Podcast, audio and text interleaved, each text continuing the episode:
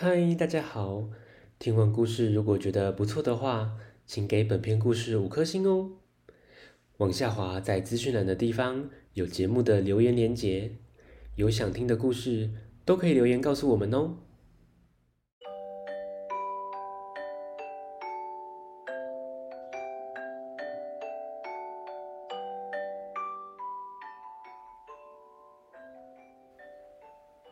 来来来，听故事！欢迎收听大毒鱼说故事。大毒鱼要分享的是《小灰狼》，作者西达欧芬，方素珍翻译，三之三文化出版。小灰狼原本和妈妈住在一起的。有一次，他们上街去买东西，小灰狼想找点好玩的事，没想到不小心掉到小猪家，开始了被使唤的日子。我们来听故事喽。小灰狼和狼妈妈住在一栋快要倒塌的屋子里，房子有很多破洞。有一天，小灰狼的脚卡在地板的破洞里，它痛得哇哇大哭，好痛哦，妈咪，好痛哦！狼妈妈说：“真受不了，我要去买工具回来修房子。”狼妈妈把小灰狼放进婴儿车内，匆匆忙忙的上街去了。半路上，狼妈妈遇见了老朋友。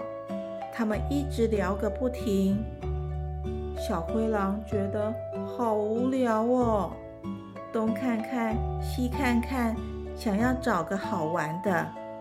他立刻爬出婴儿车，爬上一座围墙，一个不小心从围墙上掉下去，又从一片斜坡上滚了下来，最后。他的头栽进了一堆土里。猪爸爸听到院子里传来怪声音，他对猪妈妈说：“我最亲爱的老婆，你去看看是什么东西掉到院子里。”猪妈妈对猪小妹说：“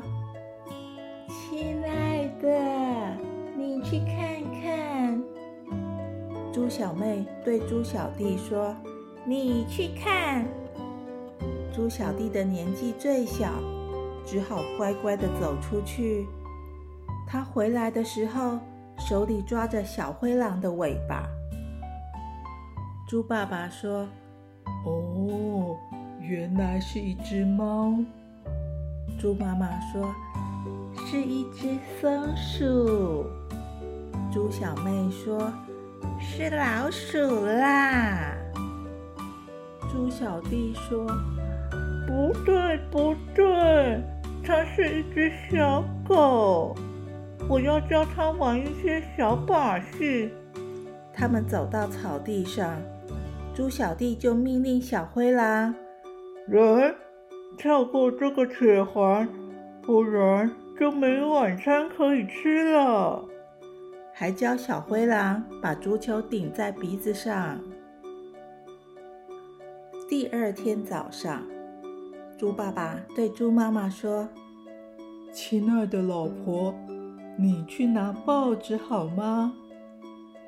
猪妈妈对猪小妹说：“亲爱的，你去拿。”猪小妹对猪小弟说：“你去拿。”猪小弟对小灰狼说：“你去。”小灰狼根本记不得自己是谁，他只能乖乖的出去咬了一份报纸回来，根本没看到墙上贴着寻狼启事。大家抢着看报纸，懒懒散散的。吃过午餐以后。猪爸爸对猪妈妈说：“亲爱的甜心，我们的家里乱七八糟的，你去打扫干净好吗？猪妈妈将工作推给了猪小妹，猪小妹推给猪小弟，最后还是小灰狼打扫。大家都上楼睡午觉了，只有小灰狼留下来，忙着洗碗、扫地、擦桌椅，不停的洗洗刷刷。小灰狼慢慢的长大。他的衣服都快撑破了，猪妈妈只好给他一件猪小弟穿过的水手装。这一天，猪爸爸对猪妈妈说：“亲爱的蜜糖，我们的围墙该粉刷了，你去刷好吗？”哎，最后大家坐在树下。看着小灰狼拿起刷子，刷刷刷，很快的就把围墙刷成美丽的水蓝色。不久，小灰狼又长大了一些，水手装太小了，他只好换一件猪小妹的旧洋装。猪爸爸又开口了：“亲爱的宝贝。”院子里的杂草太多了，你去种些花好吗？这工作还是落在小灰狼头上。小灰狼乖乖的除草、种花、种树，把院子整理成一座漂亮的花园。猪爸爸高兴的带着大家在花园里散步。过了不久。小灰狼长高又长胖，洋装也穿不下了。猪妈妈拿出了自己的衣服给小灰狼穿，那是他以前参加舞会的晚礼服。猪爸爸说：“这天气越来越热了，来挖个游泳池吧。”全家人都看着小灰狼。小灰狼只好拿起铲子，在花园里挖了一个大洞，贴上瓷砖，灌满了水。猪一家人高兴的扑通扑通跳下水。很快的，小灰狼又穿不下猪妈妈的晚礼服，它已经变成一只大灰狼了。只好换上猪爸爸的工作服。有一天，猪小弟又在训练大灰狼新的把戏，教他把咖啡杯顶在鼻子上转呀转的。猪爸爸对猪妈妈说：“亲爱的乖宝贝，这只狗越来越壮了。”我们需要再盖一栋大一点的房子。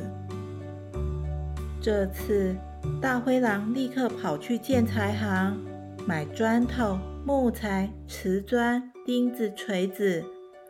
他卖力的钉东西，敲敲打打的，因为太用力了，他衣服上的扣子一个一个都爆开。但是，他终于盖好一栋又大又漂亮的新房子，在全新的厨房里，大灰狼为大家炖了一锅豆子汤。忽然，猪爸爸的汤匙掉到地上。猪爸爸当然不会自己捡，他对猪妈妈说：“亲爱的小甜心，你帮我捡汤匙好吗？”大灰狼受不了了，他用力的吸一口气，然后大声的吼出来：“不，你自己捡！”他气得把工作服都撑破了。救命啊！救命啊！猪爸爸一家人吓得立刻逃出了新房子。大灰狼在后面拼命的追，不要跑！他一直追呀追，追到了围墙外面。忽然，他停下脚步，想起以前所有的事情了。他大声地喊着：“妈咪，妈咪，我要妈咪！”住在破房子里的狼妈妈，远远的就听到了大灰狼的叫声。她立刻朝着那叫声跑过去。她看到了大灰狼。哎呀，我的小宝贝儿，你怎么长这么大啦？她抱着大灰狼，又叫又跳的。因为猪爸爸他们已经逃到别的地方去。大灰狼就请狼妈妈搬进新房子。哟，这儿好漂亮啊！狼妈妈看着花园、游泳池，忍不住一直赞美。大灰狼很得意地说：“都是我自己盖的哦。”他们很高兴地坐下来，享受那一锅香喷喷的豆子汤。咦，小朋友，小灰狼一定没看过三只小猪的故事。故事结束了，下次见，拜拜。